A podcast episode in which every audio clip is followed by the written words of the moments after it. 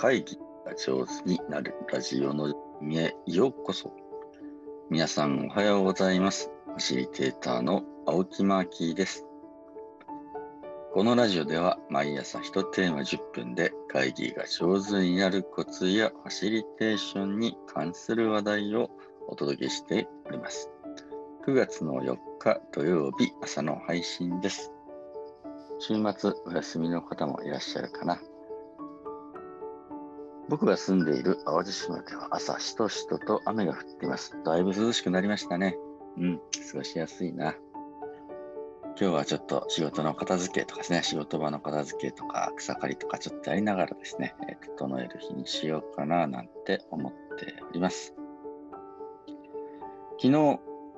リアルの会議が1本ありました。で、それはですね、あの、これまでオンラインでつながって、えーたくさん会議してきたあ仲間とですね、えーリアルで会うっていう会だったんですね。あ、はじめまして、みたいな感じで、もう1年以上オンラインでね、えープロジェクト進めていたので、えー何遍もオンラインミーティングはしてきているんですけれど、えー実は、あの、直に顔を合わすのは初めてっていう状態だったんですね。あだから、すごい不思議な感じでしたね。で、えー一番、あのオンラインとリアル会議の違いを感じたらですね、体のサイズ感。思ったより大きいとかですね、痩せてるとかですね、えー若いとかですね、なんか身体的、えーなんていうのね、感覚みたいなのをこう補正することができたっていうのは一番大きな収穫でしたね。えーちょっと肩とかどんどん触られてて、あ、こういう肉好きなんですね。3D、3D とかになったらですね。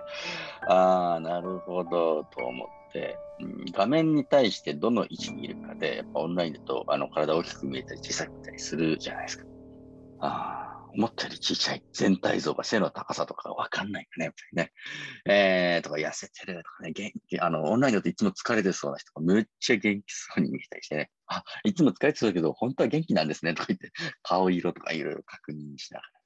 ら、えー過ごすことができました。あの、オンラインでは、やっぱ要件中心で、えーあんね、これの要件どうしよう、この問題どうしようみたいなパッパッパッってやっていくんだけど、リアルだとですね、ちょっとしたやっぱり冗談が言いやすかったり、お互いのこと、ん？とか、あの、うなずきのレベルとかですね、うん、みたいなやつを駆使した、うん合意形成の、なんだろう、きめ細やかさな感じ。あの人、まあちょっと納得いってないな、みたいなのがね、あの、すごくやっぱり情報多いんだな、リアル会議って。むちゃむちゃ伝わってきます。あ、今ちょっとムッとしてるみたいなのって、ね、やっぱりね、オンライン、リアルの方がわかるんだな。ってね、あの、もう散々オンライン会議をしてきた仲間とだったので、より、あの、明確にクリアになり、時々ね、こうやってリアルで、えー会って、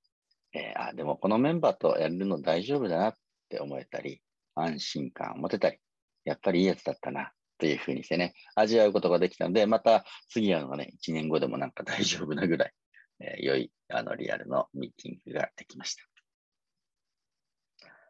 えー皆さんの仕事場とかですね、えーか関わっているプロジェクトではどんな風に今ミーティングしてるんでしょうか？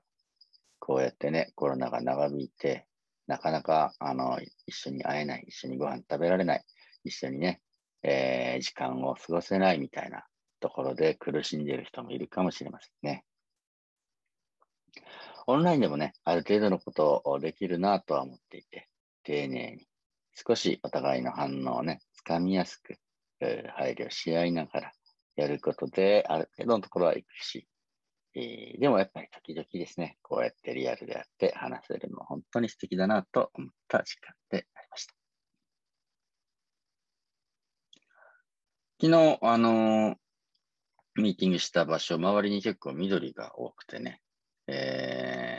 なんていうの、そういうちょっと緑質の空間の散策してみようみたいな感じでね、えー換気を兼ねてとか風通しを兼ねてくれと回ったりする。えー、するとですね、あの、リアル会議と違うのはみんなで同じものを見てるんだね。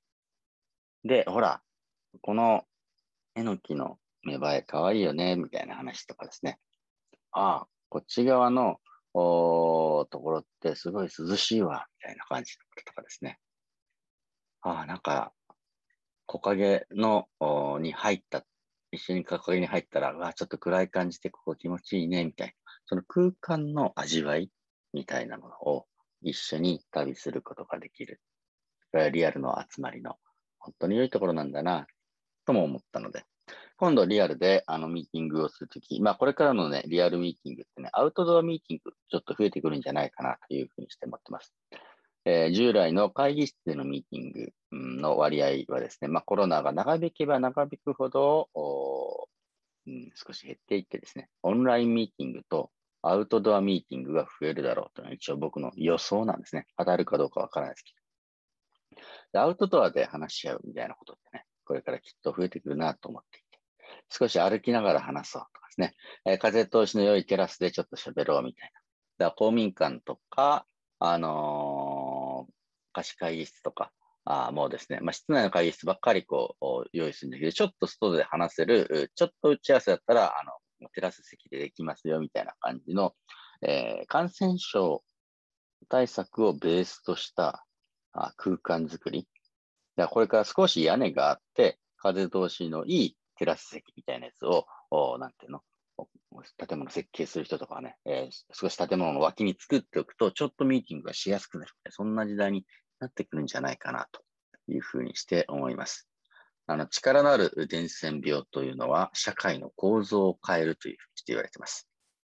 で、えー、かつてですね、えー、ヨーロッパで猛威を振るったペストとかね、えー、これらとかね、天然痘とか、あの、世界中でたくさんの人がね、亡くなった病気っていうのは、もういろんな意味で、あの、社会の構造を変えていったみたいですね。で、それまで井戸水中心だったのを、あの、上下水道を完備にしようみたいなきっかけになったり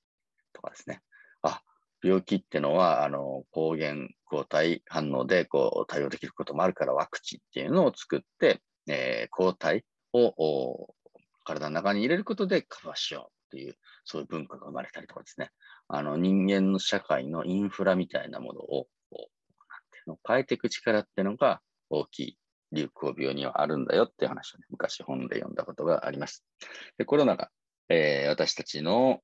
生活や社会に与えてくださってる影響、これは何だろう？一つやっぱオンラインミーティング。オンラインで何かするっていうことをインフラとして整備するというのを今やってるんだろうなと思うし、もう一つはやっぱりね、建物の構造変化ですね。で、これまで高断熱、高気密で、え、まあ、エアコン効かしてみたいな感じのやつが良かったとされている。けど、そこにもうちょっと換気の要素ですね、えー、感染症を対策ができる空気の入れ替えの要素みたいな感じとか、あそのアウトドアミーティングがしやすい屋根付きの空間、ベランダみたいな感じの、ああいう空間の豊かさみたいなのがとても大事だと。特に多くの人があ行き交う場所の換気をどうあの建物の構造上良くするかみたいな感じのこともね、きっと、今、建築家さんたちや設計士さんたちがね、一生懸命考えてくれてるんじゃないのかなというふうに思ったりする次第でありました。はい。えー、いろいろコロナでね、大変なこともあるでしょうけど、まあ、みんなでいろいろ知恵を出して、社会の構造を少しより良くしていきながら乗り越えていきましょうというお話でありました。えー、今日はね、たわいもないお話でありますけれど、まあ、土曜日なんでね、えー、力を抜いてお許しいただければと思います。それでは皆様、良い週末をお過ごしください。ファシリテーターのマーキーでした。